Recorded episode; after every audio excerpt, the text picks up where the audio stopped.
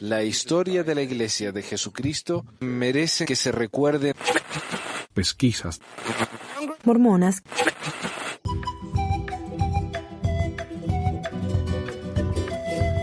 Buenas y santos a todos, bienvenidos a otro episodio de Pesquisas Mormonas. Hoy es el episodio 292 del... ¿Qué día es hoy? 27 de febrero del 2022, ya se nos acabó el febrero. Hoy tenemos con nosotros al amigo Alejandro. Hola, Alejandro. No sé si me escuchas. Oh, te puse en silencio, a ver. Dale, hola, Alejandro. Ahí estoy. Hola, Manuel. Hola a todos. Ahí está. Bienvenidos a este episodio del 48 de febrero. Estaba diciendo 19, mira, no lo actualice. Qué desastre. No, mira, yo sé que suena excusa, pero esto de la mudanza me está reventando. He organizado más o menos acá la oficina, que va a ser mi nuevo estudio. Por fin tengo un estudio de pesquisas, pero falta. Si vieran lo que hay alrededor de lo que pueden ver, se espantarían. A ver si tenemos a alguien ya. Alguien más. Aquí tenemos al señor Marco. Hola, Marco. No te escuchamos, maestro. Okay, que... Buenos días. ¿Cómo va todo? Aquí, madrugando para el programa. Sí. Y vamos a tener a otro invitado. Me parece que fue demasiado temprano para él. Alejandro, preséntate un poco, decinos quién sos, de dónde venís, a dónde vas. Pues, no lo sé, ¿acaso alguien lo sabe? No. Yo vivo en Guadalajara, Jalisco, México. Tengo 32 años, tengo más o menos, bueno, desde toda mi vida siendo miembro de la iglesia. De hecho, en alguna ocasión por ahí debe estar perdido el episodio de mi testimonio de cómo salir de la iglesia. Oh, me lo mandaste. Por la pandemia. Sí, hace como 2 años. No te preocupes. De ahí lo debes tener en el canal. Ahorita lo busco y paso el link. Para si quieren saber un poquillo más. Mi situación sobre todo ha sido que yo llegué a ser consejero de obispado, sumo sacerdote, obrero del templo. Oh, wow. Pues iba directo al estrellato, ¿no? Pero platicando, un punto de inflexión muy fuerte en mi vida fue... cuando la matanza de la familia LeBarón aquí en Chihuahua, Sonora. ¿Hace poco? Sí, que fue más o menos unos 2 años, poco más de 2 años y medio.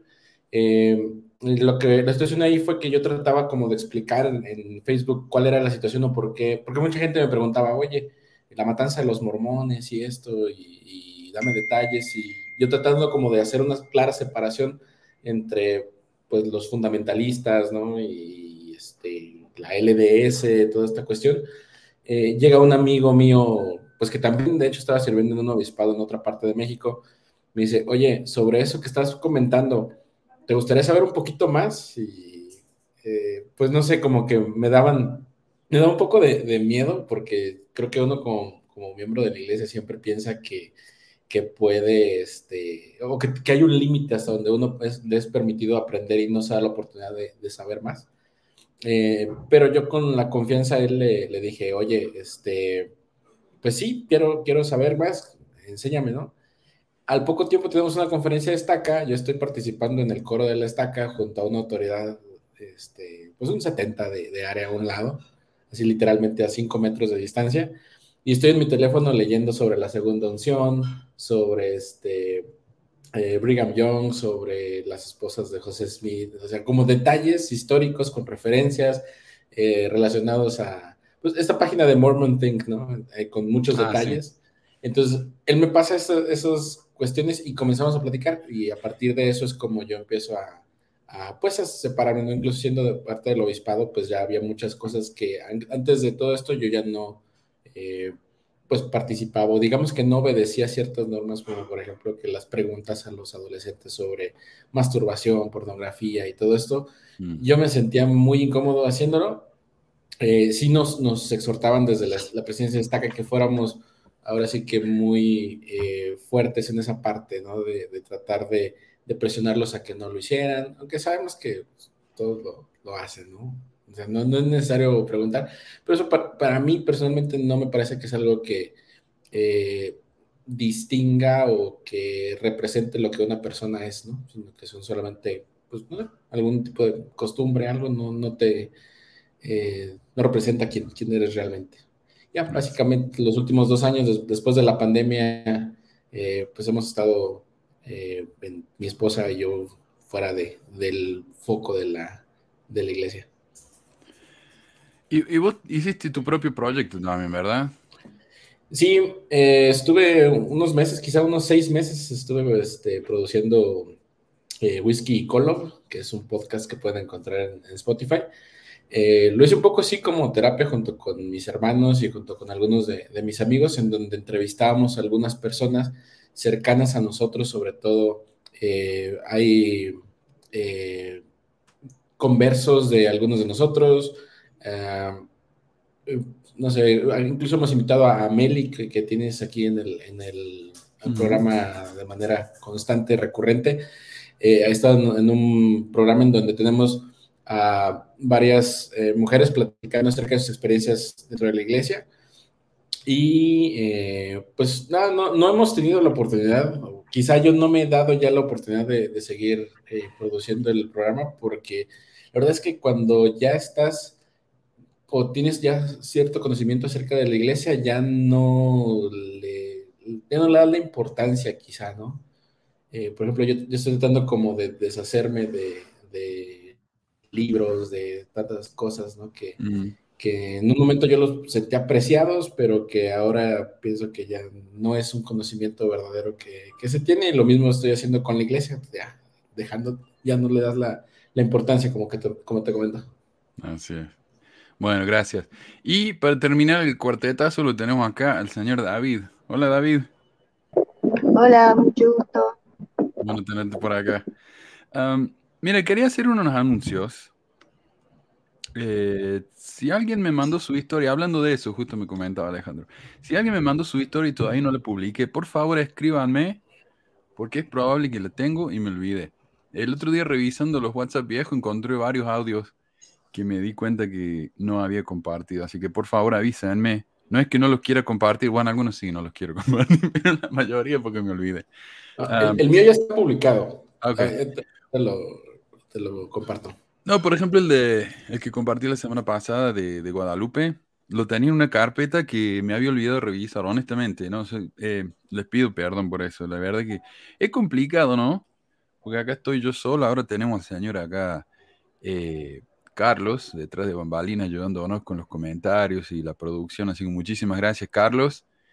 Todo lo que vean, los videos, los banners ahí abajo, los comentarios, todo él, así que muchísimas gracias. Pero aparte de eso, viste, se me complica la cosa. Otra cosa, si hay gente que me escribe, me dice cómo te puedo ayudar, qué podemos hacer por vos.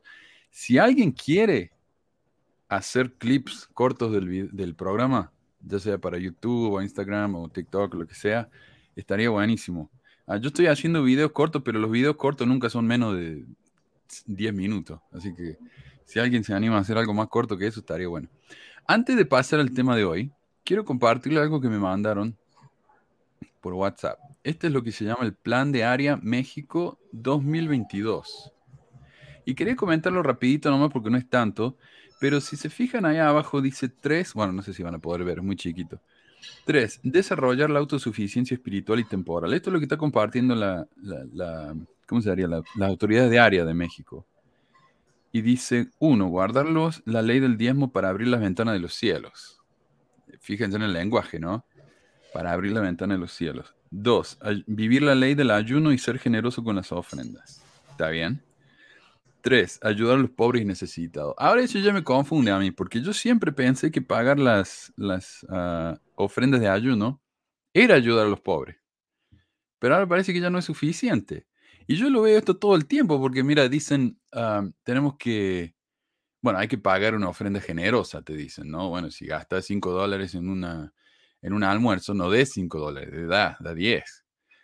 Pero también te dicen, hermanitos, hay una tragedia, hay esto, lo otro, por favor donen para ayudar. Digo, pero yo me acuerdo que fue uno de estos grandes tsunamis hace como 15 años, muy fiel yo, y mi hermano puso en Facebook, compartan, aquí está el link para ayudar a la gente, ¿no?, que está sufriendo en uno de esos países asiáticos, perdón, no me acuerdo bien cuál era. Y yo le dije, y yo lo dije, ¿ah? Esto me da una vergüenza, yo lo escribí con mis propios dedos, le puse en su comentario, mira Jonathan, yo ayudo a esa gente porque yo pago la ofrenda de ayuno de la iglesia. ¡Qué vergüenza! No, Manuel, me das asco, Manuel. Ese fue uno de mis momentos más bajos. No, ¿qué? No, pero haciendo un comentario de ahí, yo me topé con un miembro que era muy estricto, ya habíamos hablado de esta persona, muy estricto y tenía mucho conocimiento del evangelio, y él efectivamente no ayudaba a la gente porque él decía, yo estoy pagando mis diezmos, soy un pagador íntegro de diezmo, así que ya no tengo que ayudar a nadie, incluso ni a los misioneros. Así los misioneros le hablaban, hermano, podemos ir a comer con ustedes, y no, elders, ustedes tienen que resolvérselas porque yo pago mis diezmos para que ustedes estén aquí y ustedes deben de tener su dinero para ir a comer y guardar su... punto. Es un buen punto. ¿Por qué anda pidiéndole a los miembros que les den de comer a los elders cuando los elders dan dinero para ir a la misión y la iglesia tiene un montón ahí? Pero bueno, es un buen punto, pero bueno, no, sigan ayudando. Por ejemplo, las personas que no dan a los necesitados en la calle, a los pordioseros, a los vagabundos que piden a veces dinero, muchas veces dentro de la misma cultura de, no sé, esta superioridad moral que creemos que tenemos al ser miembros de la iglesia, nos hace sentir que nosotros no tenemos la necesidad de darles porque ya estamos pagando las ofrendas de ayuno y que la iglesia de alguna manera mágica que no entendemos se va a hacer cargo de las necesidades de ellos porque pagamos nuestros diezmos. Sí, una vez escuché yo, hay que tener cuidado porque mucha de esa gente que pide en la calle terminan de pedir y se van y tienen una mansión y viven de eso. Entonces yo diría, mira, en vez de andar no donándole a nadie, porque tal vez uno o dos sean millonarios que se hacen la plata con eso, tal vez habría que ayudar a todos en caso de que una de esas personas realmente necesite. Pero yo soy demasiado, ¿cuál sería el padre? Esas personas que creen demasiado crédulo, ingenuo, no sé. Yo tiendo a dudar en el sentido de hay que ayudar, no sé. Sí, hay que hacer el bien sin mirar a quién. Sí, eso dicen, ¿no? Pero claro, y la otra cuestión es que cuando uno va y dicen, hermano, hacen falta mascarillas, por favor donen mascarilla, y los hermanos donan la mascarilla, ¿quién se lleva el crédito? No, el hermano. Se lleva el crédito la iglesia. Entonces, la iglesia. Claro, sí, cualquiera, ¿no? Hablemos del tema de hoy. A ver, hoy vamos a hablar por fin de Don Brad Wilcox. Esto ha hecho mucho la ronda, me han llegado más mensajes sobre el enfermo este que la mayoría de los otros que me han llegado. Pero ¿quién es Brad Wilcox? Yo, ya que yo lo conocí al tipo este hace varios años, no personalmente, pero en la iglesia venden, no en la iglesia, en el Deseret Book, que es la librería con fines de lucro de la iglesia, uno va ahí y encuentra una sección entera de CDs. Todavía venden CDs ahí. Y son discursos de miembros famosos. Hay miembros que se han hecho famosos nada más que por dar discursos.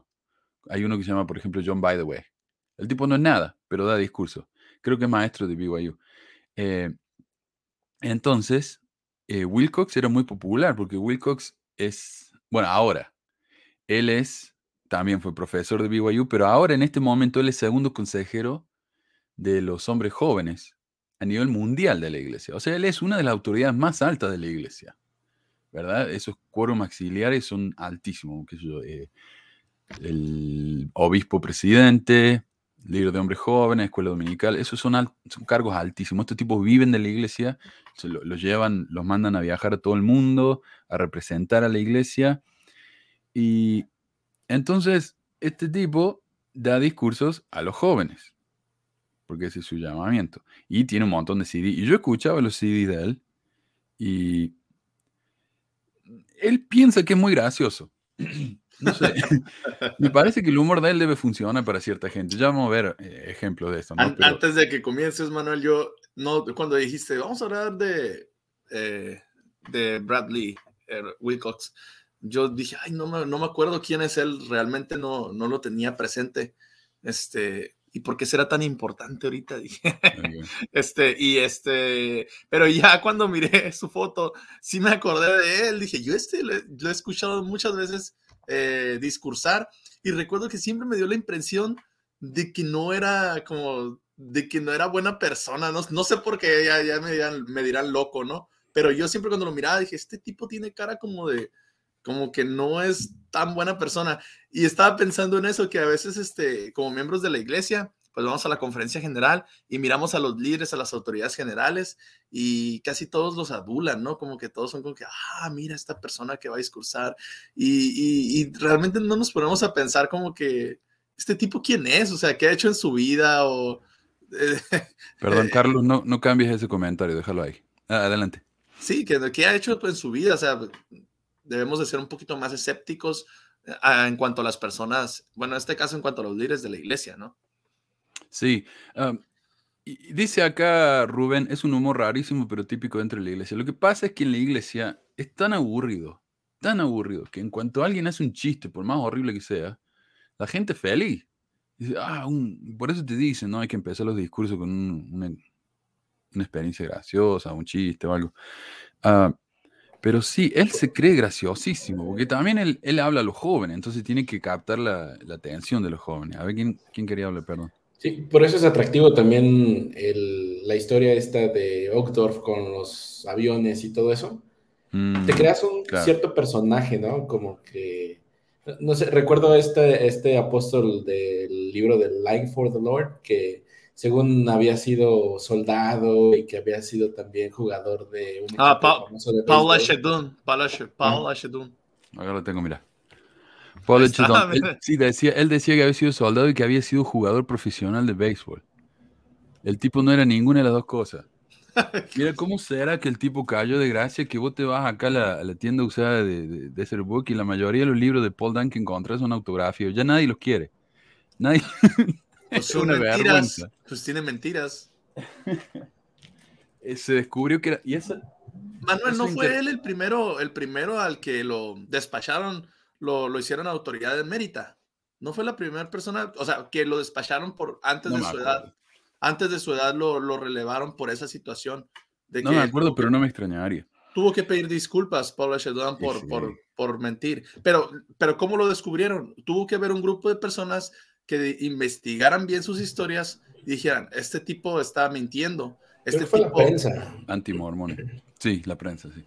Antimormones, pero ¿cuál antimormones? Simplemente son personas, el término antimormón no me gusta. Deberían ser personas... exmormones, no antimormón, a exmormones que están realmente queriendo validar lo que dice la persona, lo que dice el líder.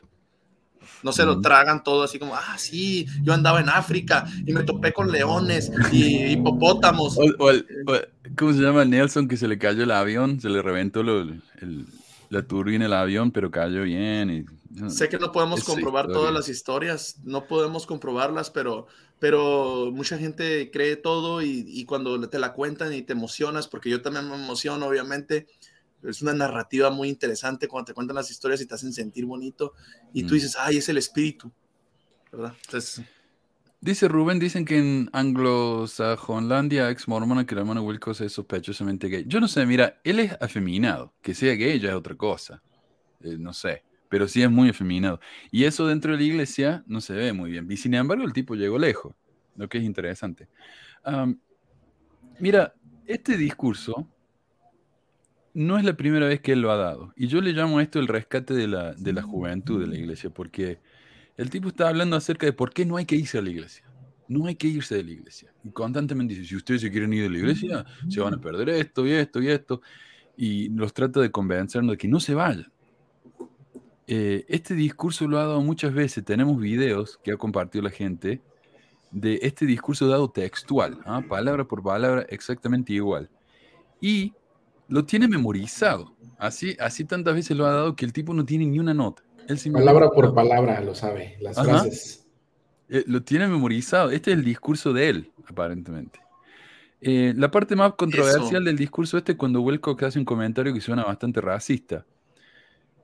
Curiosamente, el primer consejero de los hombres jóvenes, recordemos, es el segundo consejero. El primer consejero es afroamericano. Más tarde Wilcox se disculpó pero no explicó por qué se disculpaba. O sea, dijo, perdón por lo que dije, pero no dijo específicamente por qué pedía perdón. Entonces muchos miembros afroamericanos dijeron, no es suficiente, tiene que hablar de por qué esto es un problema. Así que la disculpa esa no sirvió mucho. Y dio dos disculpas, por lo que entiendo. El discurso fue hace poco, Manuel, ¿no? Fue el día... Este mes, febrero. Fue el 6 de febrero. Tengo aquí el 6 de febrero de este año. O sea, hace poquísimo. En un devocional para los jóvenes ahí en Utah. Y estaba el primer consejero de él. Estaba ahí atrás, escuchando el discurso. Yo no sé cómo tiene la cara este tipo de hablar así. Ahora, el hecho de que Wilcox haya dado este discurso varias veces antes demuestra que la iglesia estaba al tanto de sus palabras y sin embargo les permitieron seguir diciendo las mismas cosas. ¿Qué nos dice esto? Que la iglesia obviamente está bien con este tipo de discurso, que sus palabras de tolerancia, de inclusión y respeto son eso, ¿no? Pura palabra. Si no lo hubieran dicho, hermano Wilcox, cortala, loco. ¿No podemos poner el pedacito del discurso, ¿no? Vamos a poner los clips más interesantes, porque mira, este discurso él lo divide en seis así, seis. Gospel, G-O-S-P-E-L, y cada una de esas letras significa algo, ¿no? La G, por ejemplo, Godhead, la deidad. Y entonces él va hablando de eso, ¿no? Las cosas que los chicos se van a perder si se van de la iglesia, son esas seis cosas. Tengo seis clips, pero no sé si todos los clips hablan de exactamente de esas cosas, porque algún día se pone aburrido al final. Pero, ¿por qué no vamos y tocamos el primer clip? A ver, creo que yo puedo hacerlo desde acá, Carlos. Déjame. Y dice, el diario dice que los jóvenes están yendo de la iglesia y están comparando a esta generación, a su generación con mi generación. Número 1, a ver, para que estoy traduciendo a medida que voy, está muy fuerte acá. Lo voy a bajar un poquito. Ok, dice él entonces, los jóvenes están yendo a la iglesia y están comparando tu generación con mi generación en 4 preguntas importantes. Número 1, a ver. Es la generación muy importante, es la religión muy importante. 59% de mi generación dijo sí, 41% de la suya o de la tuya dijo sí. O sea, ya ha bajado 18%. Atienden a reuniones semanales religiosas, 38% de mi generación dijo sí, 27% de la tuya dijo no. 28% de tu generación dijo yes, 27% de mi generación dijo yes. Oran al menos una vez al día. 61% de mi generación dijo sí, 42% de tu generación dijo que sí. ¿Creen en el cielo? 74% de mi generación dijo sí, 67% de tu generación dijo sí. Pueden ver que los números están yendo para abajo en estas categorías y no necesitan que un diario se los diga, porque ¿cuántos de ustedes conocen a alguien que iba a la iglesia y que ya no va más? Levanten la mano. Miren a todas esas manos y mirad atrás. Todos levantan la mano. Déjenme decirles dos cosas sobre esto. Número 1, a nuestra iglesia le está yendo mucho mejor que a otras iglesias. A medida que la gente se aleja,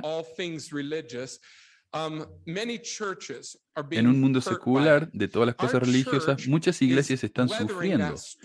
Nuestra iglesia está capeando el temporal mucho mejor que la mayoría de las otras iglesias, y especialmente mucho mejor que la mayoría de las iglesias cristianas. Sé que pensarán, pero todos están yendo de la iglesia. Bueno, no. Si en realidad miran los números, no hay más que se están yendo ahora que en cualquier otra generación en la historia de la iglesia. La gente se fue en Kirtland, Ohio. ¿Me decías? Pues, ¿cuáles números? Dice, si en realidad miren los números, ¿cuáles números? Ajá. No hay números. No hay números. No solamente eso, en 2012 el elder Jensen, que era el historiador oficial de la iglesia, o sea, un llamamiento, él es una autoridad general llamado a ser el historiador de la iglesia. Y él dijo, quizás desde Kirtland nunca hemos visto un periodo de, lo llamaría apostasía, como estamos viendo ahora. Y este es un historiador de la iglesia, alguien que vive de eso, trabaja de eso, financiado por la iglesia. Y él dijo, este es el éxodo más grande que hemos visto desde Kirtland. Pero Brad Wilcox dice que no. Sí, además esa cuestión, ¿no? De que yo lo siento como un engaño de que trata de decir, ahí están los números, ¿en dónde están los números? Muéstralo. Uh-huh. Puedes proporcionar alguna gráfica o los datos de la iglesia. Sabemos que también desde hace mucho tiempo, hace algunos años, ya la iglesia no muestra cuáles son sus estados financieros, que anteriormente sí se daban en las conferencias generales, y de unos años para acá ya no se proporciona esa información. Debe ser una cuestión similar. Incluso recuerdo que en las liaonas de las conferencias generales decía la cantidad de barrios, de estacas, de misiones, de miembros totales. Entonces, hay algunos cálculos en los que aparecen 16 millones de miembros de la iglesia, con 108 mil barrios totales, ¿no? Uh-huh. Entonces, por ejemplo, no estoy dando números al azar, pero el cálculo refiere a que más o menos habría en promedio 200 personas asistiendo regularmente los domingos a cada uno de estos barrios. Y la cuestión es que vamos a cualquier barrio y difícilmente vamos a encontrar algún barrio, al menos en América Latina, donde haya más de 100, 200 personas asistiendo. Y lo mismo está pasando en Europa, en Asia, quizá en Estados Unidos, solamente en este corredor de Utah y Idaho es donde hay un poco más. Pero, por ejemplo, yo en donde serví mi misión, en el estado de Washington, tengo contacto con gente que de plano ya no quiere saber nada, y mucho ha sido por cuestión de política, ¿no? De miembros republicanos que votaron por Trump, que sienten este odio hacia los latinos, hacia los hispanos. Entonces, la gente de estos barrios no se queda, ¿no? De estos grupos latinos en la iglesia no se quedan por ese tipo de acciones en contra de ellos. Sí, y justamente me hiciste acordar, perdona que me ponga político, no le gusta a la gente cuando hago eso. Pero mucha gente, por ejemplo, de los antivacunas, dicen, investiga, mirá lo que te estoy diciendo, investiga. Pero cuando le pedís que te digan dónde hay que investigar, no te dicen. Entonces, es como que al decir eso, simplemente al decir eso, investiga, ellos están diciendo, ven, yo lo investigué y sé que lo que digo es verdad. Y eso es lo que está haciendo Wilcox acá. Yo lo investigué, yo soy una autoridad general, yo sé lo que les estoy diciendo. Pero no nos da referencia, no nos da número, es verdad, no existen esos números. Otra cosa, vos sabés que me dio curiosidad, porque él dice, otras iglesias cristianas la están pasando mal, ¿no? Nosotros la estamos pasando muy bien, porque no se están yendo tanto. A pesar de que todos ustedes conocen a alguien que se fue de la iglesia, no nos están yendo tanto en realidad. El problema es que las otras iglesias sí están sufriendo. Entonces yo me puse a pensar, bueno, la iglesia mormona no es como las otras iglesias. Por ejemplo, una iglesia, una megachurch, ¿no? Uno va, escucha la banda, escucha el pastor gritar un poco, le tira unos pesos y de por ahí vuelve al mes.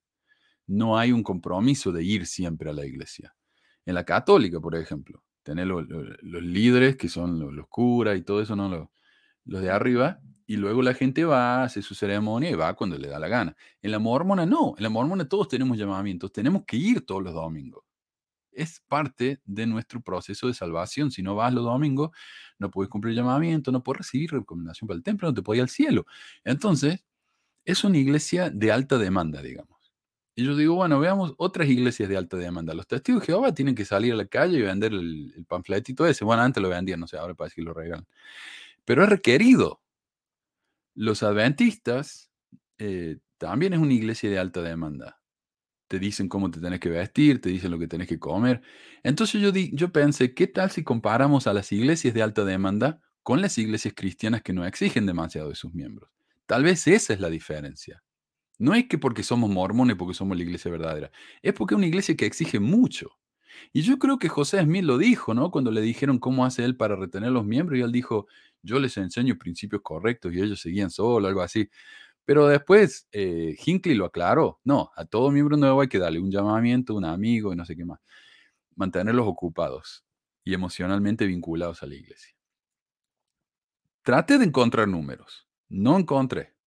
Me estaba llamando demasiado tiempo. Pero encontré algo que me pareció muy interesante, que tal vez no está totalmente conectado. Pero el sitio de los adventistas del séptimo día tiene una sección en su sitio web oficial en el que uno de sus estadistas, hay un tipo en la iglesia adventista que es oficialmente el estadista de la iglesia. Y él tiene un sitio web entero acerca de estadísticas en el que muestran cuántos miembros se van de la iglesia. No solamente cuántos se mueren, cuántos se inactivan, desaparecen, no los pueden encontrar, o se van, tipo borran los registros, ¿no? Y están los números ahí. Uno puede, por ejemplo, buscar por país, por ciudad. Está detalladísimo esto. Por ejemplo, yo busqué en Argentina, ¿no? Se bautizaron 2.044 personas en 2021, pero se murieron 1.317 y se fueron de la iglesia o desaparecieron, como dicen ellos, 2.791. O sea, perdieron 2.064 miembros en Argentina. Y ellos lo dicen, bien honestamente. Ahora, imagínense si ustedes y la iglesia mormona hiciera algo así. Ellos te cuentan, por lo que yo entiendo, si vos desapareces de la iglesia, te siguen contando hasta la edad de 100 o más de 100. Porque dicen, bueno, algunos tipos viven hasta esa edad. Entonces los contemos. Entonces cuando decimos 16 millones, bueno, menos los que se inactivaron, menos los que no quieren saber nada, menos los que no borraron sus registros, menos los que se murieron en la iglesia y ni se enteró, menos los misioneros que bautizaron gente que eran tumbas, de nombre de las tumbas de los cementerios, que pasa mucho. Entonces, ¿cuántos miembros realmente hay? No sabemos. Ahí yo tengo un dato, bueno, más que un dato, es como un relato. En alguna ocasión, en la rama donde yo pertenecí de joven, es una rama que llegó a tener en su momento 100 personas de asistencia y en este momento no hay más de 40, que pertenece a una misión.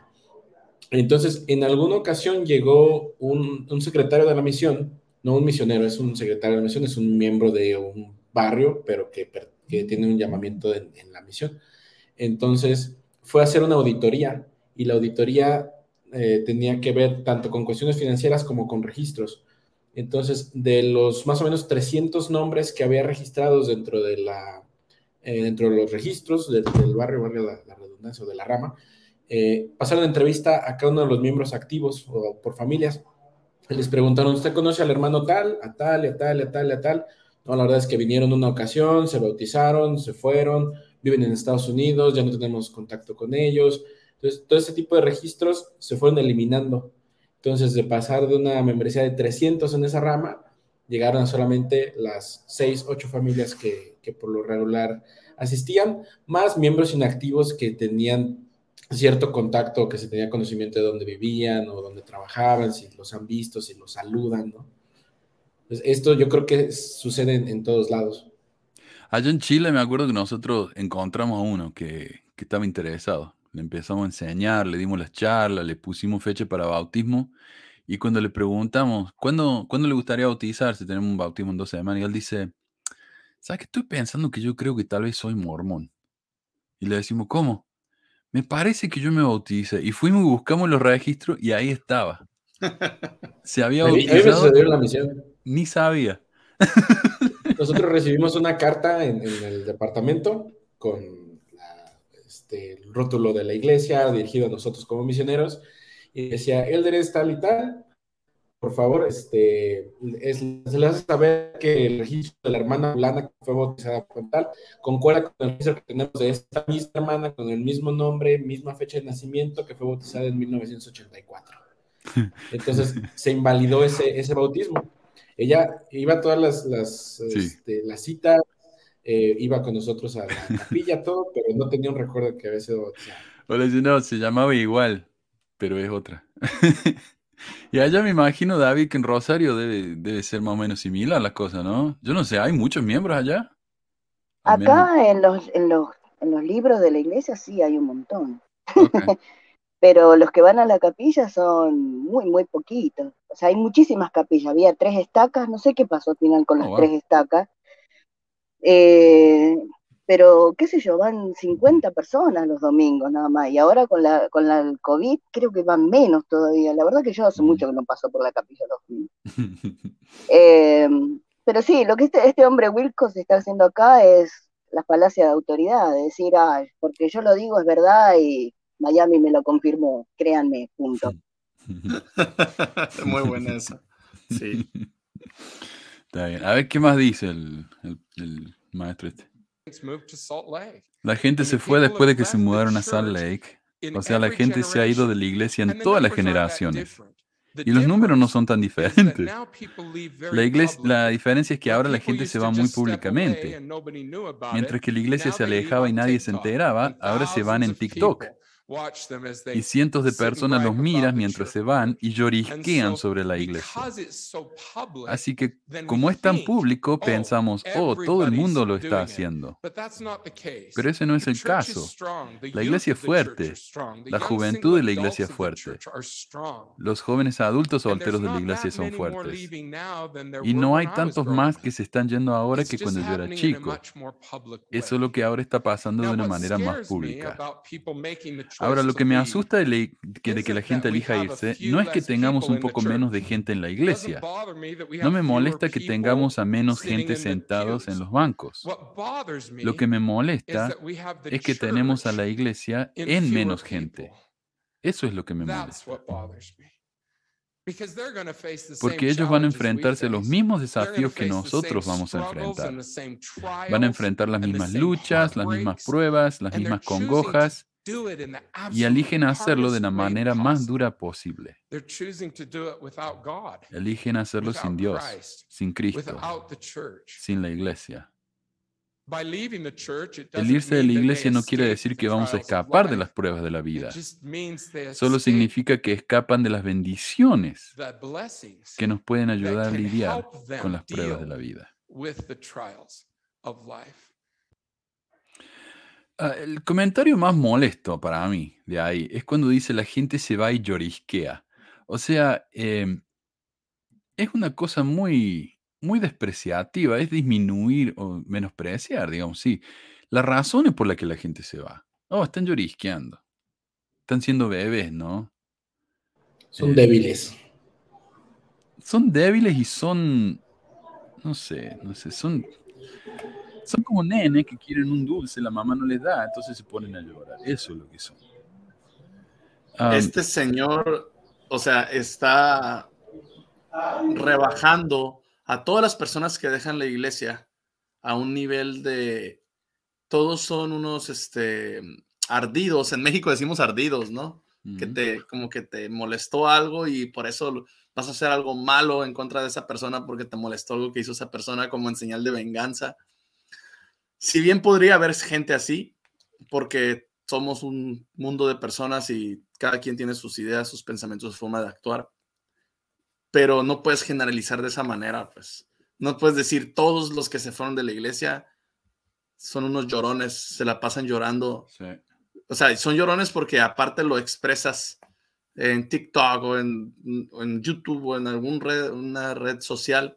Quieres expresar el por qué te decidís tomar esa decisión tan importante y eres un llorón, dice este tipo, está diciendo eres un llorón por eso, deberías quedarte calladito y eso yo lo he escuchado amigos en varios miembros que me han dicho eso como que ya hombre dejaste la iglesia ya, o sea, uh-huh. Olvídate de eso, ya no hables de eso. Ya, pues si ya no es verdad, o sea, ¿para qué estás hablando de eso? Si tú no crees en eso ya, ¿cómo que para qué estoy hablando de eso? Como que estoy hablando de eso porque es algo que se tiene que saber, se tiene que estudiar, se tiene que hablar al respecto porque es parte de la sanación y del proceso de duelo que muchos estamos viviendo.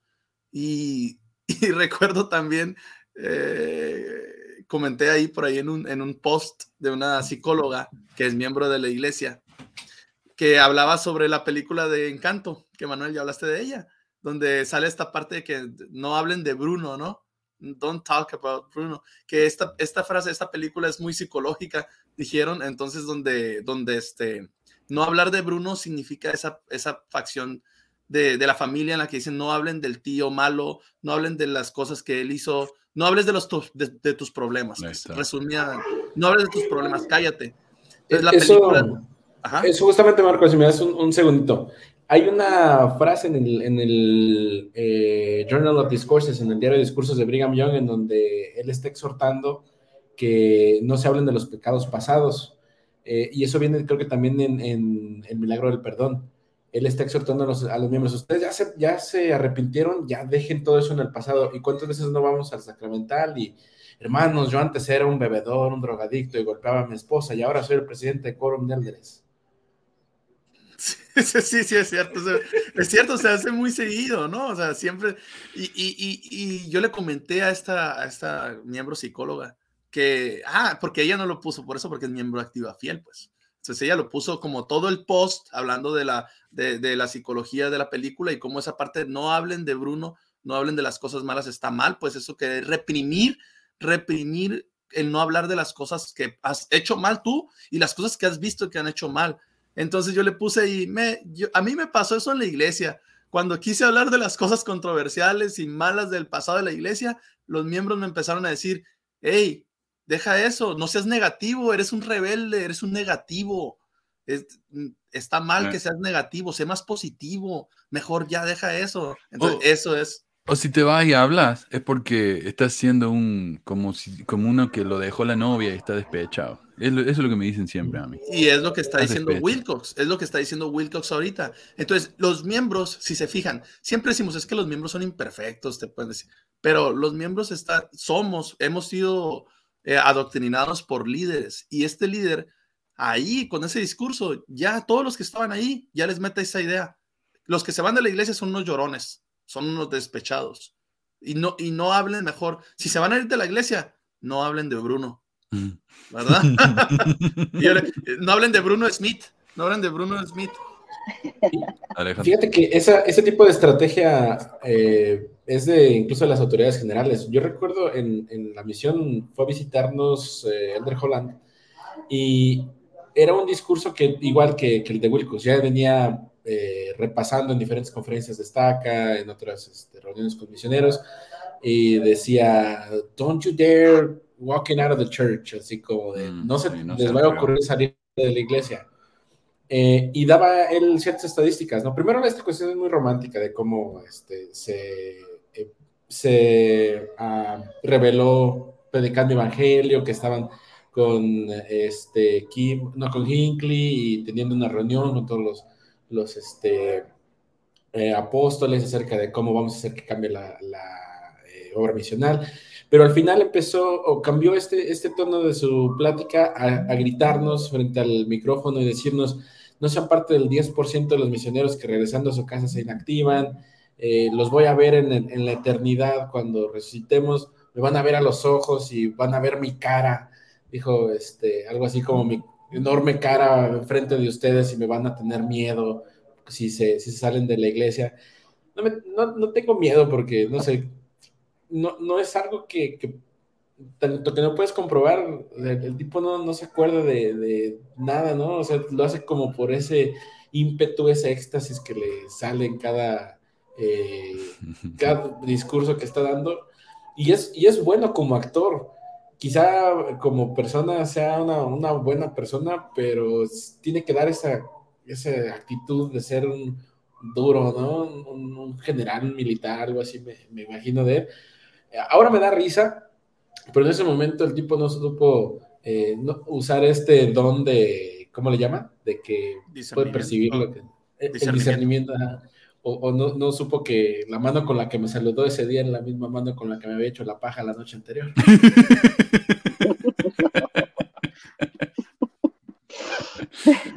Déjenlo así. Está público. A mí en la iglesia siempre me decían que teníamos que usar el tiempo de los primeros domingos de manera sabia y compartir cosas que sean edificantes y no hablar de cosas feas que nos hayan pasado, qué sé yo, pero con el tiempo y con la vida me di cuenta que a veces cosas edificantes pueden ser también cosas malas que te hayan pasado y cómo lo superaste. Y entonces no tiene ningún sentido lo que dicen la gente en la iglesia sobre no compartir tus experiencias negativas tampoco. Y este hombre ahora está tratando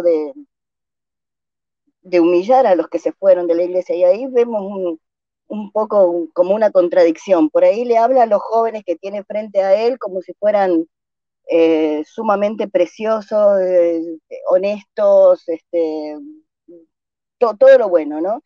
Y los que se fueron a todo lo malo, pero siguen siendo jóvenes, o sea, seas que está fuera o dentro de la iglesia, sigue siendo parte de la juventud, ¿no? Entonces no puede ser que este que está acá adentro, porque está acá adentro, es tan bueno, y ese que está allá afuera es tan malo porque está afuera. Claro. Y generalizan, pues, o sea, es lo que me cae a mí más mal, que este líder va y generaliza, dice, todos los que se van de la iglesia son unos llorones, todos los que se van son unos, así es como la concepción general que tienen los miembros, si te vas de la iglesia es un pecador y llorón y te va a ir mal, y si no te va mal, realmente no eres feliz, si no te va mal, si te va bien, no eres feliz. No, porque no puedes ser feliz fuera de la iglesia. La única felicidad es dentro de la iglesia. Exacto. De hecho, una de las primeras cosas que yo intenté, como decía Marco hace un momento, son como procesos que tienes que pasar de duelo cuando sales de la iglesia. La primera cosa que yo hice, y la verdad me daba mucho miedo, fue dejar de pagar el diezmo, porque toda mi vida lo había hecho desde que tenía 18 años, que salí de la preparatoria, del bachillerato, empecé a trabajar. Siempre había separado mi diezmo, entonces era la primera vez que no iba a diezmar, me sentía tan mal, pero me sentí muy bien al final del mes que no tuve que estar contando las monedas para poder irme a cenar con mi esposa o cosas así, y 2 años después, creo que digo, es algo lo que que podemos testificar mi esposa y yo, que nos va mejor sin pagar el diezmo, entonces creo que eso es una de las cuestiones, ¿no? Que hay que perder el miedo. Uh-huh. Sí. Miedo, porque piensas en miedo a qué es lo que te puede pasar. Pero no eres feliz, realmente no eres feliz, Alejandro. Lo que te dices, ¿no? Una felicidad temporaria. Soy tan feliz que puedo salir los fines de semana 2 días, el sábado y el domingo, y no tengo que estar esperando a que me llamen para tener un discurso o alguna... Así que y dice, no eres feliz, y tú sales con tu esposa bien a gusto, saludando, ¿no? Vas a todos lados y luego miras al obispo que pasa corriendo, todo estresado, con la cara de preocupación, con el sobre del billete de los diezmos, en su carro todo sucio, que no tiene tiempo para limpiarlo, el pobre no tiene tiempo para limpiarlo, la esposa toda estresada. ¿Cuántas veces no vemos esas situaciones en la iglesia que los líderes estábamos así atareados, pues, pero después no eres feliz. Bueno. Una cosa más que quiero comentar antes de que vayamos al segundo clip es, Wilcox dice que ahora la gente se va de manera muy pública y dramática, ¿no? En TikTok. Antes nadie se enteraba que la gente se iba. A menos que escribieran un libro y dieran un tour, a menos que hicieran un diario que después José tuvo que quemar, la imprenta, o a menos que se fueran y lo asesinaran al profeta, ¿verdad? Pero aparte de esa gente, sí, el resto se iba y nadie se enteraba. Claro. Ahora no más son públicos. Sí, porque incluso una de las primeras, si quieren llamar inactivos o personas que se separan de la iglesia, la misma Smith. Yo la verdad siento cierta empatía, siento mucha empatía por Emma, por todo lo que sufrió, por todos los engaños que pasó, por toda la verdad que se dio a conocer quizá por la historia de ella, como para que esté tan relegada en los libros de la iglesia como solamente la dama elegida que hizo el primer himnario, ¿no? Uh-huh. ¿Yo? Bueno, pero tuvo suerte, por lo menos se fue.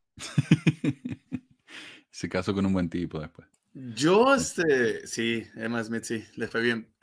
Siempre me preguntaba, cuando regresé de la misión, me preguntaba por qué yo tenía la idea de que Oliver Cowdery iba a ser el segundo profeta, ¿no? Porque era el segundo elder, siempre me parece. Mi personaje favorito de la historia mormona era Oliver Cowdery, ¿verdad? Porque cuando él llega y le ayuda a José Smith a traducir y todo, y se me hacía como el segundo al mando. Entonces yo cuando dije, ¿por qué no fue Oliver Cowdery? Cuando investigué un poquito más en el libro de la historia de la iglesia, un libro bien gordote, así que había de la historia de la iglesia, antes de que saliera el de Santos, y que no decía mucho al respecto, pero decía que se alejó de la iglesia. Yo me quedaba como, ¿qué? Pero si él miró personajes, miró ángeles, o sea, yo decía como, ¿por qué? O sea, ¿por qué se fue? Después me doy cuenta que David Whitmer, Oliver Cowdery, Martin Harris, la esposa del profeta, o sea, la mayoría, muchos de sus círculos se fueron de la iglesia y como dice Manuel, no se fueron anónimamente, ellos también expresaron su desacuerdo, o sea, también lo dijeron, José Smith está mal y todo eso lo empezaron a decir, y los acusaron como de antimormones y de llorones, pues igual como lo está haciendo Wilcox ahora. Morales, sí, José Smith, incluso cuando alguien se iba, Brigham Young los humillaba, cuando Oliver Cowdery volvió a la iglesia lo humilló sobre el púlpito, cuando una mujer se quejaba de que José la quería, se quería casar con ella, la llamaba prostituta. O sea, era durísimo, sí. Pero mira, acá Wilcox dice que si alguien se quiere ir de la iglesia, va a elegir vivir su vida sin Dios, porque solamente en la iglesia se puede conocer a Dios. Y acá nos da una mejor idea de cómo conocer a Dios en la iglesia. G stands for Godhead. Dice la G stands de deidad. Godhead. Our view of the Godhead. Nuestra perspectiva de la deidad es muy diferente a la perspectiva de muchos cristianos. Muchos cristianos creen que Dios y Jesús son la misma persona y que Dios Jesús es un espíritu. Nosotros no creemos eso. Nosotros sabemos que Dios y Jesús son seres separados y que tienen cuerpos físicos tangibles y perfectos. ¿Cómo lo sabemos? Podemos ir a las Escrituras que hablan de eso, pero más que nada lo sabemos gracias a José Smith. ¿Por qué? Él los vio. Eso es lo que estaba tocando Jackson cuando tocó esa canción. Él los vio. Sí, pero tal vez José Smith mintió. Si no han oído eso, ya lo van a oír. Mucha gente dice, lo inventó todo. Inventó esa historia. La gente que dice eso no entiende por qué uno miente. Porque simplemente uno no miente para que lo descubran. No le dices a tu maestro, no hice la tarea porque los extraterrestres se lo llevaron a la nave madre. No, tu maestro nunca va a creer eso. Bueno, ustedes no, porque ustedes no mienten. ¿Pero qué les dicen sus amigos al maestro? O sea, sus amigos no mormones, ¿verdad? El perro se lo comió, mi mamá lo puso en el lavarropas. El que más oigo en BYU, donde niñitos pequeños han firmado un código de honor, es mi impresora se rompió. Cada vez que es hora de entregar una monografía, no saben cuántas impresoras rotas llenan el valle de Utah. Es una epidemia. El único comentario que quiero hacer, ya vamos a ir tocando, habla de los estudiantes de BYU que le mienten, porque obviamente las impresoras no se rompen, son niñitos, así los trata, niñitos. Es porque algo que puedo creer. ¿Piensan que José era tan diferente? Si hubiera estado mintiendo, hubiera dicho lo que todos querían que dijera. Hubiera dicho, vi a Jesús, y Dios y Jesús son un solo ser, y Dios y Jesús son espíritus. Es lo que la gente quería oír, es lo que hubieran creído. Pero no dijo eso. Dijo que Dios y Jesús son seres separados. A ver, una pausa ahí. Con cuerpos físicos. Dale. Está bien la manera, que lo que está diciendo Wilcox. Está bien la forma en que quiere enseñar que cómo no se debe mentir. Pero no hay una regla tampoco, una regla específica para esas situaciones. Recordemos que a través de la historia han sido acusados personas, asesinos seriales y muchos delincuentes que mienten fácilmente y no te dicen lo que tú quieres escuchar. No, él está diciendo, José Smith no mintió porque él no dijo lo que la gente quería escuchar. Pero muchas veces hay religiones que no creen que Dios y Jesucristo son uno solo. Hay muchas religiones que también los consideran que son dos personas diferentes. No sé por qué también otra vez generaliza Wilcox diciendo que Smith le dio a todos lo que no querían escuchar. No, o sea, es un argumento bastante extraño, me parece a mí. No sé, además, esta historia de que José Smith descubrió que Dios y Jesucristo eran dos personajes distintos no es cierta. En el movimiento restauracionista de más o menos alrededor de 1790 con Alexander Campbell, si ustedes leen lo que hace Alexander Campbell, es muy parecido a lo que toma después José Smith. Creo que Oliver Cowdery también tenía algo que ver allí, porque creo que él también era algún predicador o algo así, y tenía conocimiento de esto y lo compartió con José. Entonces estas ideas vienen de otro lado. En la iglesia mormona no hay nada nuevo, nada nuevo. Adriana Batista... Adriana Batista dice eso, y sí le podemos poner comentario donde dice que en cuál de todas las versiones José vio a Jesús y Dios con un cuerpo y cuándo tuvo esa visión. Es cierto, o sea, la versión más antigua de la que está registrada en el diario de José no hace una especificación de que sean dos seres diferentes. Dice que apareció el Señor. Entonces, solamente hace una mención al Señor. Ya la versión oficial de la iglesia que salió años después que de José Smith se la contó alguien más, ahí ya él como que ya iba, la doctrina de la iglesia ya estaba agarrando más su forma y él ya había cambiado varias cosas, pero en su testimonio, en su diario, dice que él miró al Señor nada más, no especifica. Entonces, ahí mismo con los registros históricos de la iglesia, el diario de José Smith contradice lo que dice Wilcox. De hecho, José Smith al principio ni él sabía cómo era, porque pues me imagino que lo inventó o lo seguro es que llegó a un acuerdo con sus allegados a cómo expresar a qué vio, qué es lo que vio. Porque para empezar ni tenemos fecha. O sea, el momento más importante en toda la humanidad, porque para mí sería el momento más importante, donde un hombre vuelve a ver a Dios y a Jesucristo, pero no se le olvidó la fecha. Se le olvidó la fecha convenientemente, ¿verdad? No solo eso, sino que a veces dice que tenía 14 años, a veces que tenía 15, a veces que tenía 16. Es que sabemos que cuando un testigo modifica su testimonio varias veces es porque está mintiendo. Si lo modifica, está mintiendo. Entonces, aquí está la situación esta, pues. ¿De dónde viene eso? ¿Soy yo? A ver. Ahí está, sí. O sea, ese ya fue el ruido turbio. Perdón. Exactamente, si alguien modifica su testimonio varias veces es porque está mintiendo. Eso pregúntaselo a cualquier, no sé, persona que se dedique a eso, ¿verdad? Entonces José Smith modificó su testimonio varias veces. Te quieren decir que lo hizo para diferente público, que lo habló diferente para diferentes audiencias, pero oye, ¿cómo puedes cambiar la idea principal, que es lo que dice Wilcox, que vio a Dios el Padre Jesucristo? Esa es la idea principal y él la cambia en sus versiones.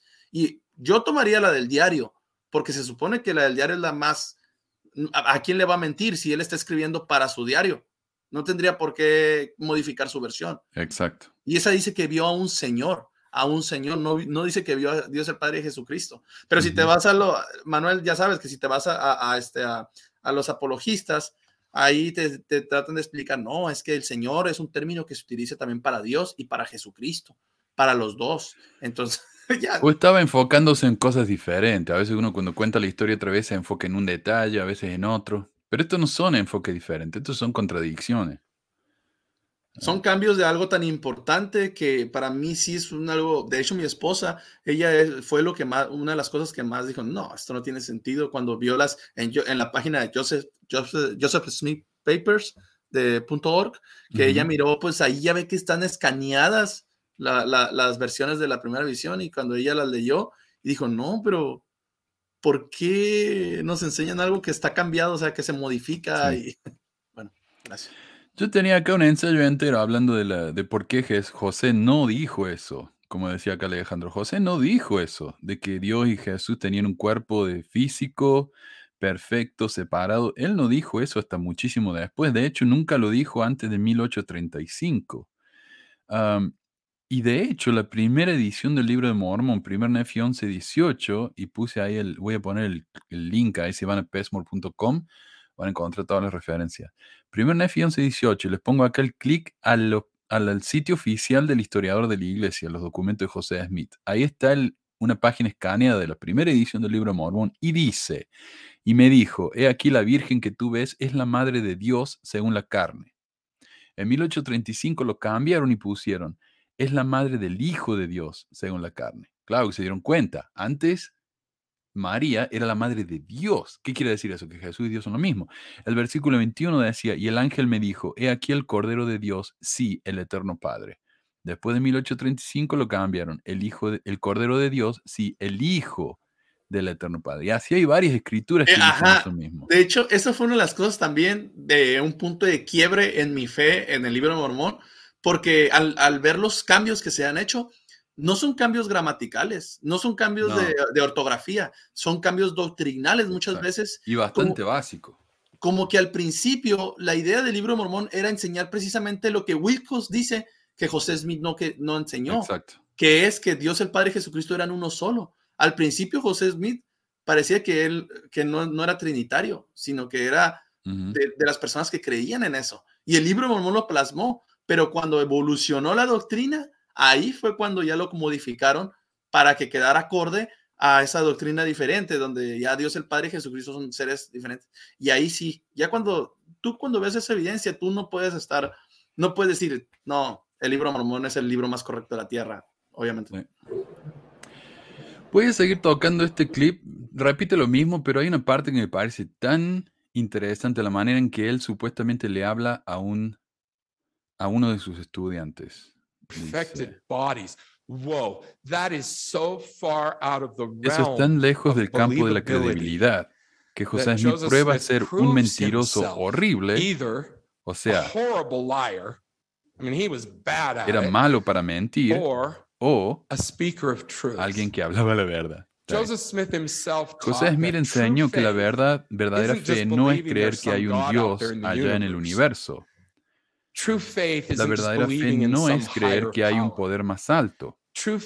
La verdadera fe es conocer a Dios, conocer sus atributos, cómo es, conocer su plan para nosotros, saber que nuestras vidas están siendo vividas de acuerdo con ese plan. ¿Quieren irse de la iglesia? Díganle adiós a su concepto de Dios. O sea, una vez que se vayan de la iglesia ya no pueden creer en Dios, al menos no en el verdadero Dios, porque nosotros somos los únicos que sabemos. Ok, pero seguí, mira. Dice, un chico en BYU me dijo, yo no creo en José Smith, pero todavía creo en Dios y en Jesús. Y le dije, no quiero ser rudo, pero ¿te das cuenta de lo estúpido que suenas? Y me dijo, ¿qué? Y le dije, no crees en José Smith, pero todavía crees en Dios y en Jesús. Los separaste. ¿Quién te enseñó a hacer eso? ¿La iglesia católica? Todo el mundo. ¿Quién te enseñó que son seres separados? Joseph Smith. José Smith. Ok. Este tipo, Manuel, ¿qué onda? O sea, no, hombre, no. Adelante. No, es eso. Es eso. Si no crees en José Smith, pero crees que Jesús y Dios son dos personas, sos un estúpido. Básicamente. Eso es lo que dice, ¿no? No me lo creo. Y hay tanta gente que dice, ay, es que eso es un hombre imperfecto. Es un hombre imperfecto. Se equivocó ahí, déjalo. Estás poniendo a un hombre a dar un discurso, le estás diciendo que él fue llamado por revelación de Dios. Dios le está diciendo a todos sus hijos estúpidos. O sea, no.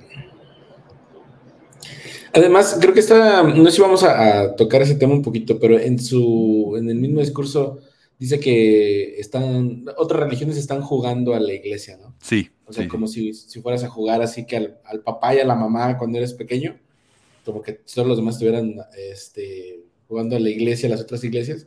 Entonces, creo que es parte de lo que quiere decir que todos los demás, pues son una burla, son una estupidez, porque lo bueno, lo real, lo verdadero, está acá con ellos.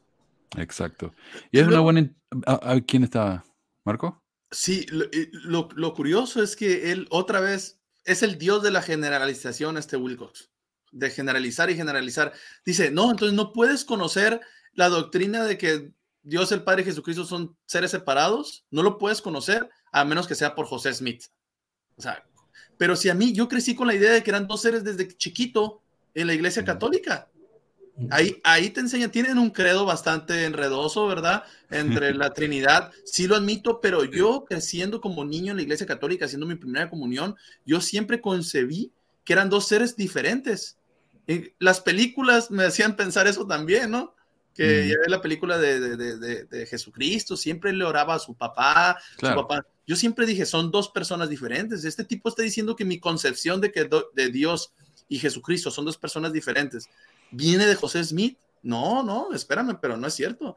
Esto es como se está tratando de adueñar, y eso es algo que tiene la iglesia, es el problema de la organización de la iglesia, no es la culpa de las personas, no es la culpa de Wilcox, es de la organización de la iglesia, cómo la iglesia tiene ese afán de adueñarse de culturalmente de lo que hay en el mundo. Se quiere adueñar e imponer, como decir, ah, sí, nosotros lo dijimos primero. Sí. Además, alguien debería decirle que hay más caminos a la espiritualidad. O sea, tienen que saber que hay sintoístas, que hay no sé, estoy pensando en diferentes religiones más antiguas que el cristianismo propio, que también llegaban a cierto grado de espiritualidad a la gente y que les ayudaba. O sea, esta cuestión de que Dios te va a salvar del mismo castigo que Él te va a poner, uh-huh, se me hace sí, lo más... No sé, es una... Disculpa, Carlos, no saques ese comentario. Sí, Alejandro. Ah, sí, les decía que esa es una de las cuestiones que me está llevando a mí a acercarme como al ateísmo, ¿no? Que Dios te va a castigar por cosas que Él mismo te está... Sí. Mi amigo Nazareno me mandó bueno, es un meme viejo ya, pero está Jesús, viste la foto de Jesús golpeando la puerta. Y dice, ábreme la puerta. Y adentro le dicen, ¿por qué? Porque estoy para salvarte. ¿Salvarme de qué? De lo que te voy a hacer si no me abrí la puerta. Sí. Pero buena introducción. Mira, ya llevamos más de una hora y solamente tocamos 2 clips. Así que me voy a saltar los 2 del medio y me voy a ir al quinto. Adriana dice, qué difícil de digerir este tipo, quieres saber sobre qué pidió disculpas. Mira, Adriana, cronológicamente el clip es el número 6, pero me viene bien porque lo vamos a dejar para el final porque es la mejor parte, así no se nos va nadie. Pero vayamos a cómo la gente juega a la iglesia. Mis hijos juegan a la iglesia, sacan sus muñecos, los ponen en el sofá, cantan las canciones, dan las charlas. Me puse un poco nervioso cuando mi hija empezó a bendecir la Santa Cena, pero juegan a la iglesia. Y solía pensar, es tan lindo, es tan adorable. Pero ahora soy más viejo y me doy cuenta que no era solo adorable, sino que es lo que la mayoría de la gente en el mundo hace. Juegan a la iglesia. Son sinceros, quieren que cuente, pero no tienen la autoridad, no tienen el permiso de Dios, como para que las cosas que hacen cuenten en la tierra y en la eternidad. Bueno, y ahí cuenta una historia él. Mira, la voy a resumir. Una amiga de él se casó y estaba muy enojada porque la ceremonia dice hasta que la muerte los separe. Entonces él le dijo, en mi iglesia nosotros nos casamos por tiempo y eternidad. Entonces ella fue y le dijo al pastor de ella, un pastor protestante, que si ella podía escribir su propia ceremonia. Y él le dijo, sí, si me pagas extra, puedes escribir tu propia ceremonia. Entonces ella le dijo que le dijera que lo iban a casar por tiempo y eternidad. Y él se enojó, se puso furioso, porque ese hombre no tenía la autoridad para decir eso. Él estaba jugando a la iglesia. Los mormones no juegan a la iglesia, los mormones son una iglesia. Primero que nada, ninguna iglesia te cobra extra para hacer tus propios votos. Eso no existe. Así que, y me parece tan rico de él que diga, la otra iglesia te cobran extra por hacer eso. Cuando los líderes de la iglesia reciben un sueldo después de jubilarse, después de la jubilación hermosa que reciben por sus trabajos o que tuvieron, la iglesia les paga. Y les da un departamento de lujo en el centro de Salt Lake. Claro, pero alguien les cobra un poquito extra para hacer la ceremonia. ¿Cómo se atreve, no? Está bien. Pero claro, como decía Alejandro, ellos juegan a la iglesia, no son iglesia. Es muy lindo. Es como niñitos jugando con sus juguetitos en el sofá. Esto es arrogancia, pero en su máxima expresión. Estamos hablando de que el tema de este año es la arrogancia. Aquí tenemos la arrogancia desde uno de los líderes más altos de la iglesia. Así que no sé si usted tiene algún comentario sobre eso, pero este fue la parte que más me enfureció. Sí, bueno, casi. A mí la que más me enfureció fue la de... De la que viene. A ver, no, la anterior, donde le dices estúpido a su... Uh-huh. Esa, pero bueno, creo que ya van haciendo eco. Hay un micrófono ahí. Ok. Bueno, hablando de este aspecto donde él... vamos a decir, minimiza la creencia de otras religiones y donde dice que están jugando. Hace poco, ya con el tema de todo esto que está sucediendo en el mundo, ya ven de aquel lado de Rusia, ya ven el Papa Francisco se pronunció ahí al respecto, sacó un comunicado y dijo que iba a hablar con los líderes y habló al respecto y mandó a hacer incluso para el miércoles, creo que es, como un día de oración y ayuno, un día de oración ayuno por lo que está pasando, ¿no? Entonces, eso se publicó en las noticias de ahí de Utah, Manuel, en, ¿cómo se llama? KSL, KSL, creo que es, ajá, y publicaron, es la radio de la iglesia, sí. Publicaron la nota del Papa Francisco y en los comentarios, la gente de ahí de Utah, todos estaban como, sí, Dios bendiga al Papa, sí, o sea, mucha gente como, sí, yo no soy católico, pero lo que él está haciendo está muy bien, lo que él está haciendo, sí, y el profeta, o sea, y su profeta, el máximo representante de Dios en la tierra, ¿dónde está? Porque él, ¿qué va a hacer? O sea, ¿qué va a hacer para cambiar la situación? ¿Dónde está hablando? ¿Dónde está viajando? Aquí es cuando él tendría que salir y dar la cara. Pero los miembros, pues, muchos alabaron la actitud del Papa Francisco, y aquí Wilcox está diciendo que no, que ese es un estúpido que no conoce realmente a Dios y que está jugando a la iglesia. Entonces, o sea, ¿a quién le hacemos caso, pues? O sea, ¿le hacemos caso a un líder? Él está diciendo el líder eso.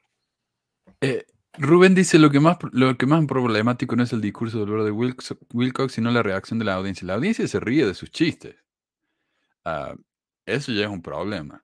Pero me da gracia porque si vos te miras, mira, el discurso entero ya lo borró la iglesia, pero Mormon Story subió los clips a estos. Y a veces cuando él habla, fíjense en el clip que vamos a mostrar, miren a la audiencia atrás de él. Miren a la gente atrás de él. Sí, yo lo noté. Es imperdible. Sí, y pasemos a ese ya que estamos. Este es el clip que fue más controversial de todos. Y vamos a ver por qué. Me parece que es bastante obvio, ¿no? Dice, ¿por qué los negros no recibieron el sacerdocio hasta 1978? ¿Qué pasa con eso, hermano Wilcox? ¿Brigham Young era un cretino? ¿Los miembros de la iglesia eran prejuiciosos?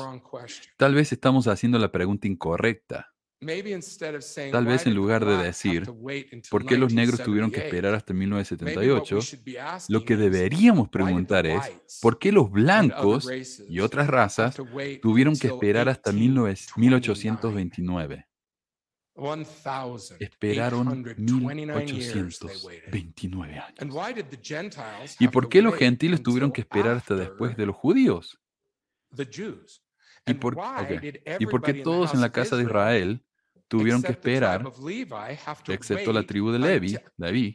Cuando lo ven así, entonces, en lugar de sentir que tienen que entender la cronología de Dios, podemos estar agradecidos. Esta expresión es rarísima. Tenemos que estar agradecidos hasta los calcetines. Iba a decir media, pero sé que en otros países media son los que usan las mujeres, pero bueno, hasta los calcetines. De que los negros recibieron el sacerdocio en el 78. Agradecido hasta los calcetines de que a José Smith y Oliver Cowdery se les restauró el evangelio en 1929. Tal vez deberíamos sentirnos agradecidos. Esta es la primera parte de este comentario espantoso así, en el que se enfoca, obviamente, en los negros. ¿Quieren agregar algo? Yo, la verdad, que no sé qué más decir sobre esto. La cara de la señora de atrás. La cara de la señora de atrás cuando empieza a hablar de que los blancos, no sé qué, miren la expresión. Y el pelado con la mano en la... Sí, el otro, no, como que, no, ¿sabes qué? Ya. Vámonos de aquí, levanten sus cosas y vámonos ya. Se acabó esto. La acaba de cagar totalmente este tipo. Creo que David iba a decir. Me gusta, dice Jasmine, cuando baja la voz siento el espíritu, es así, él es un experto. Bueno, son todos expertos en eso. Pero hasta los calcetines. Bueno, dale.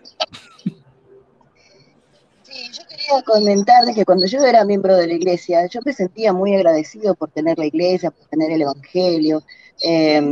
Yo creía estas cosas, yo creía que los negros habían sido bendecidos, 3 millones de comillas en bendecidos. Bendecidos por tener el sacerdocio. Yo pensaba todas esas cosas. Yo, de ser miembro de la iglesia hoy en día y escucharlo a este hombre hablar de estas cosas, yo diría, wow, cuánta sabiduría. Pero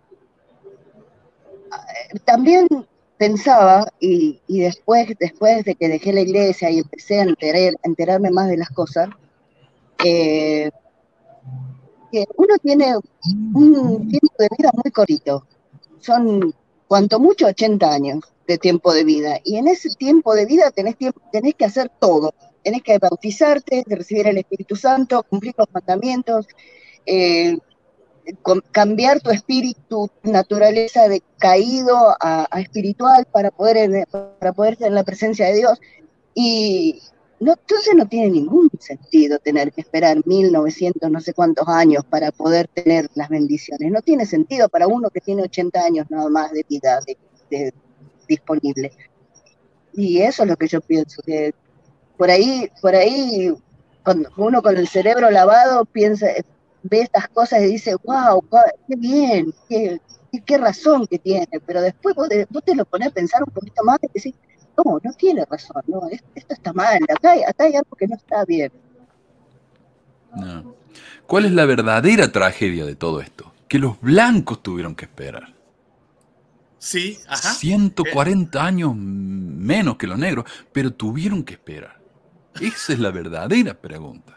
¿Qué manera de minimizar el racismo? ¿Qué manera de darle una explicación tan banal a las tonterías racistas de la iglesia?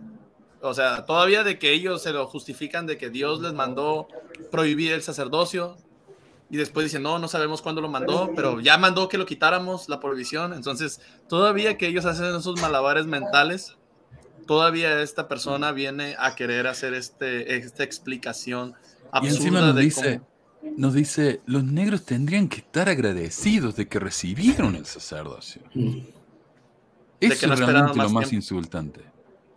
De que no esperaron más tiempo. Es sí, más, de que si no se haya perpetuado el racismo en la iglesia. Claro. Si fuera por mí, tal vez estuvieran esperando todavía, nomás le faltó decir eso.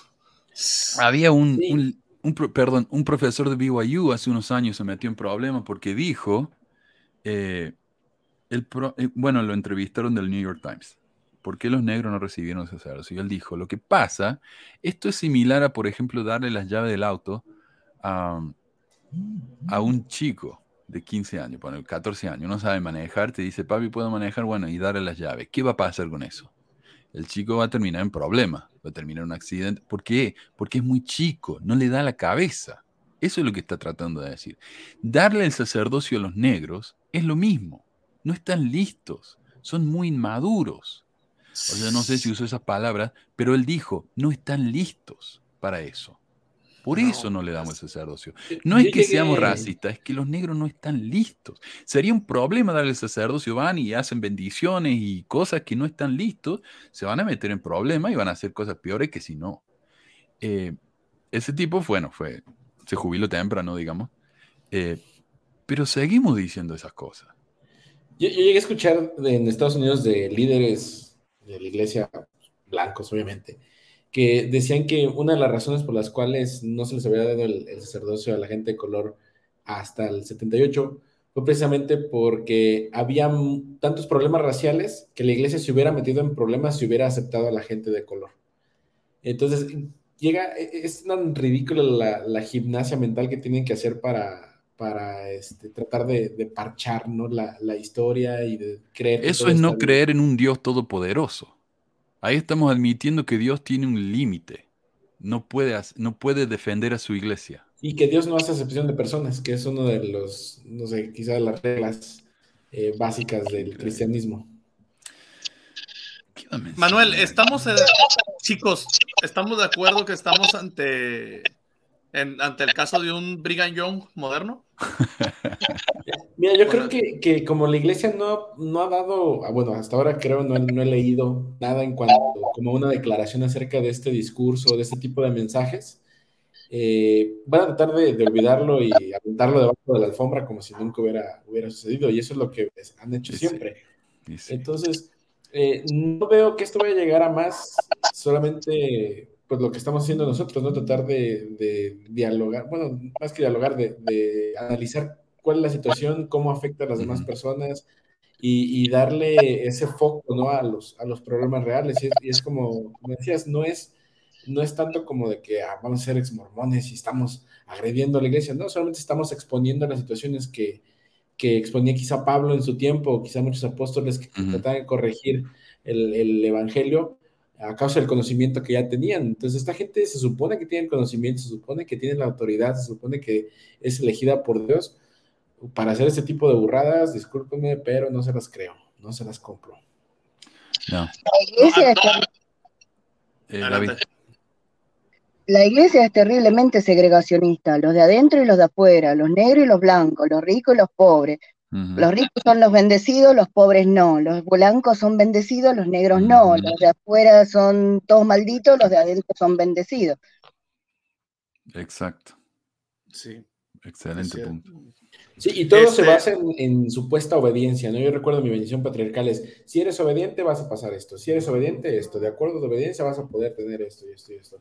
Entonces es como te dicen, si no has obtenido cierta bendición es porque no has obedecido tal llamamiento o tal mandamiento uh-huh. que te están dando. Entonces esa es una carta, es un joker, ¿no? Es un comodín que puedes aplicar en cualquier lugar. Y decía, te está yendo mal porque no estás siendo obediente. Mira aquel hermano o aquel fulano, mi vecino, que le va muy bien, acaba de arreglar su casa, tiene sus hijos felices, le va bien en la vida, pero no es mormón. Es que el Señor lo bendice de otra manera, ¿no?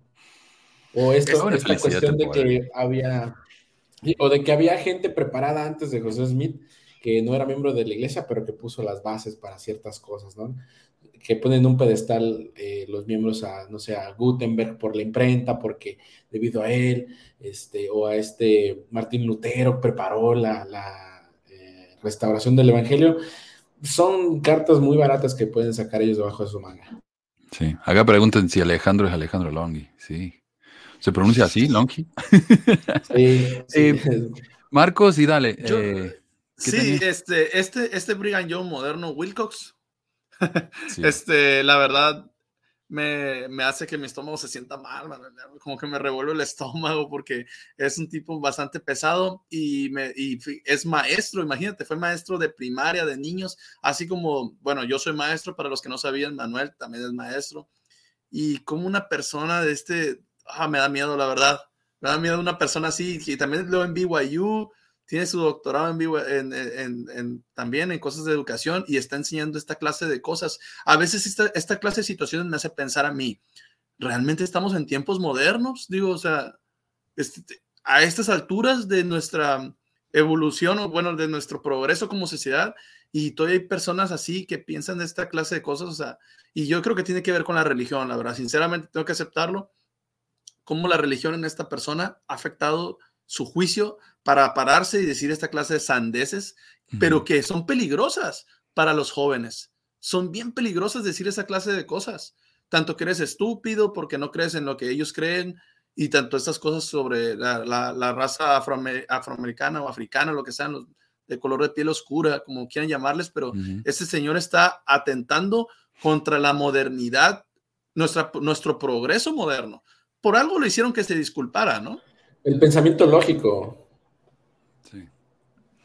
Acá Martín pregunta, ¿la audiencia eran jóvenes adultos? Conferencia destaca, ¿quiénes eran? A Info. Sí, al principio dije, él es el segundo consejero de los hombres jóvenes. Esto fue un discurso de los jóvenes. Por eso se llama, ¿no?, el rescate de los jóvenes mormones. Pero recordemos, no fue la primera vez que él dio este discurso. Este es un discurso que él se tiene memorizado. Este es un discurso que ha dado varias veces. Entonces, sí. Él esta vez simplemente lo hicieron por Zoom y lo vio demasiada gente, así que por eso se metió un problema, ¿no? Bueno, continuamos porque la segunda parte me parece que es tan horrible como la primera parte. Muy bien. Sí, pero hermano Wilcox, ¿por qué las chicas no tienen sacerdocio? Eso es lo que quiero saber. ¿Qué pasa con eso? Chicas, van a escuchar a mucha gente decir muchas cosas. Muchos lo dirán con voces muy enojadas. Pero solo porque alguien esté enojado no quiere decir que esté en lo correcto. Solo porque alguien es ruidoso no quiere decir que esté en lo correcto. Yo estaba en una conferencia profesional representando a BYU. Tenía una tarjeta con mi nombre que decía Brad Wilcox, Brigham Young University. Una señora que no conocía se me acercó, leyó mi tarjeta y dijo, ¿por qué no le dan el sacerdocio a las mujeres? Así nomás. Y le dije, mucho gusto en conocerla también. And then I asked, y le pregunté, "What's the priesthood?" ¿Qué es el sacerdocio? And she said, y ella me dijo, "Well, I don't know, but I think the women should." No sé, pero creo que las mujeres deberían tenerlo. Seriously? ¿En serio? No sé, pero las mujeres deberían tenerlo. ¿Qué es malaria? No sé, pero las mujeres deberían tenerlo. Ok, paremos ahí. Entonces, curiosamente, o sea, muchas de las historias que él presenta acá me parece que ninguna de estas pasó. Ningún chico vino y le dijo, yo no creo en José Smith, pero sí creo en Dios y Jesús. Me parece que eso nunca pasó. Y me parece que esta historia tampoco pasó. Y si pasó, no pasó así. Porque él dice... Claro, una mujer enojada habla a los gritos. Fíjense que ninguno de los hombres enojados habla a los gritos, solamente las mujeres, ¿no? Son ruidosas, son chillonas. Y esto me hace acordar a veces cuando se quejan, dicen, oh, pero mira, no me gusta la voz de Meli. ¿Por qué no se quejan de mi voz? ¿Por qué no se quejan de la voz de los hombres? Se quejan de la voz de las mujeres, porque las mujeres hablan así, son molestas, ¿no? Eso es un machismo tan profundo que a veces ni se dan cuenta de lo que están diciendo. Pero claro, la mujer que se les da el siglo XIX creyendo que tienen furor, ¿no? Viven en el siglo XIX creyendo que tienen furor. Es tan espantoso, no sé. Eli tiene una voz preciosa, que nadie diga cosas malas de ella. Meli me parece, si alguien me dijo, Meli me gusta porque suena tan dulce, y es verdad, tiene una voz hermosa Meli. Pero mira, aquí dice... Y después dice, ¿qué es malaria? No sé, pero las mujeres deberían tenerlo. Y me encanta que Wilcox haya comparado el sacerdocio mormón con la malaria. Me parece que es la mejor parte del discurso que ha dado. Buen trabajo acá. Después, él aclara acá que dice, las mujeres están rodeadas del sacerdocio, exuden del sacerdocio, emanan sacerdocio. Ustedes no tienen el sacerdocio, pero todo lo que hacen es por medio del sacerdocio. ¿Y qué pasó? Que las mujeres nacieron con esto, que los hombres están tratando de aprender y por eso tienen que tener el sacerdocio. Y esto me parece como cuando uno le dice a un niñito, no, mira, yo no te puedo dejar que uses el auto, pero... te siento en la falda, mía, y vos haces como que estás manejando. Eso es lo que estamos haciendo con las mujeres. Les decimos, no, ustedes son demasiado especiales, por eso no pueden tener el sacerdocio. Y él nombra a los hombres en el barrio que tienen las llaves del sacerdocio. La llave del sacerdocio, dice él, es la autoridad en el barrio de tomar decisiones, ¿verdad? Es como que, no sé. Hay 4 personas que tienen la llave, el obispo, el quórum de elder, no sé qué, y menciona, y el presidente del quórum de diáconos. Ahora, ¿cuántos años tiene uno que tener en la iglesia para recibir el sacerdocio y ser un diácono? A ver, ¿quién sabe? La edad de 12 años. 12 años. Un chico de 12 años tiene más autoridad en la iglesia que todas las mujeres juntas. Entonces él dice... ¿Por qué las mujeres no tienen las llaves? ¿Por qué la mayoría de los hombres no tienen la llave? Estamos volviendo al tema los negros no recibieron el sacerdocio, ¿por qué los blancos no recibieron el sacerdocio? Claro, las mujeres no tienen las llaves, ¿por qué la mayoría de los hombres no lo tienen? Pero pensemos, la mayoría de los hombres no tienen las llaves, pero todos los que tienen las llaves son hombres. Entonces, cuando las mujeres pueden recibir el sacerdocio, entonces ahí vamos a estar hablando de una manera... similar, de una situación similar. Pero las mujeres no tienen el sacerdocio, entonces dejemos de decir que es lo mismo. No es lo mismo. Y eso es lo que tenía que decir. Algunos lo... Ajá, adelante, Alejandro. Iba a hacer un chiste, ¿no? Sobre la malaria.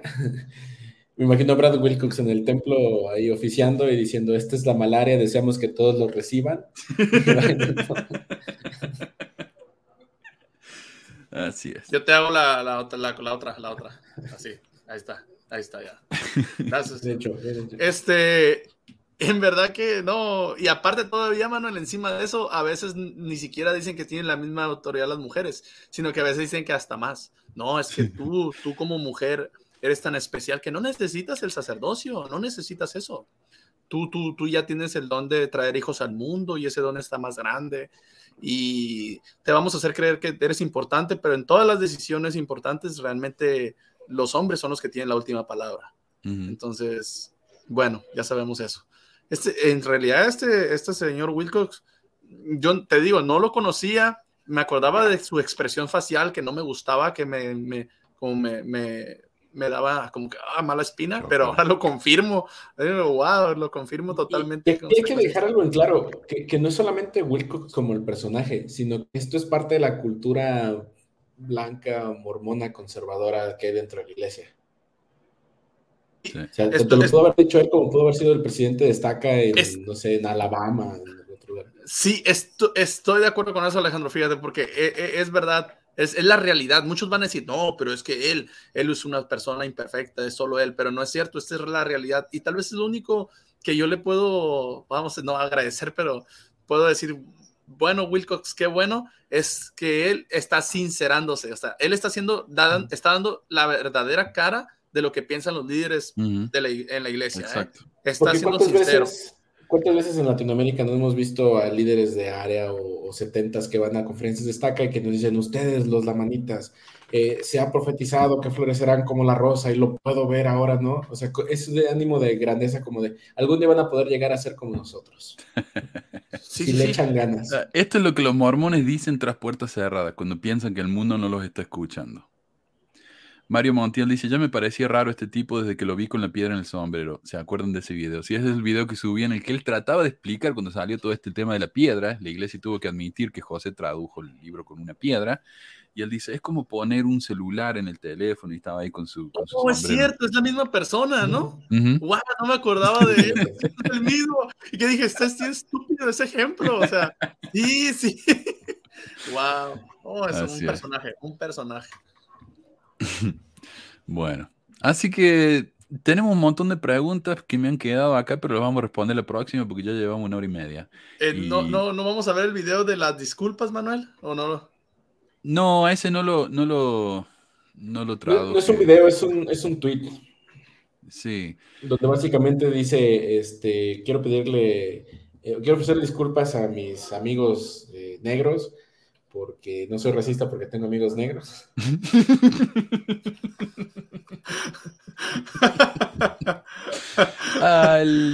No sé, me imagino que estar en TikTok en español. Me han compartido tantos clips de este video en español que... Puedo compartir una imagen de él y su esposa, creo que es cuando dan la disculpa, porque... A ver. Nomás para que vean la cara de la... A ver, nada más... A ver si lo encuentro. Está en tweet, ¿no? ¿En Twitter? A ver, ¿ahí lo miran? Déjame compartirlo acá. Ahí está. Oh. Ahí está. Creo que esto es parte de alguna video que hice, disculpas. No, creo que, no sé si sea su esposa, la señora, pero sí es. Siempre sí. La típica, ya saben, de el líder hablando con su esposo a un lado y aquí la cita, mira, dice que no ha sido la primera vez que he dado ese discurso. Ajá. Y les da gracias a los amigos que le enseñaron que estaba equivocado. Sí. No, vaya. ¿Cómo que le da gracias a sus amigos que le enseñaron que estaba equivocado? No me la creo eso. No me la creo que sus disculpas hayan sido sinceras, la verdad. Nah. David. Hasta el próximo discurso va a estar muy arrepentido. Va a dar un discurso, lo anunciaron ya en marzo, va a dar un discurso, así que vamos a tener que mirarlo. Creo que lo cancelaron, ¿eh? Algo así había visto en Reddit. Está bien. No, es que... No me sorprende. Te iba a decir, en Twitter está la cuenta de Brad Wilcox y dice, nací en Provo, Utah, y pasé un tiempo de mis años, de mis early years, como de mi juventud, en Etiopía, sirvió una misión para la iglesia LDS en Chile. Viste, tiene amigos negros, así que claro. Sí. Y sirvió la cultura. Sirvió la misión en Chile. Y no aprendió nada. No aprendió. ¿Ya tienes algo en común, Manu?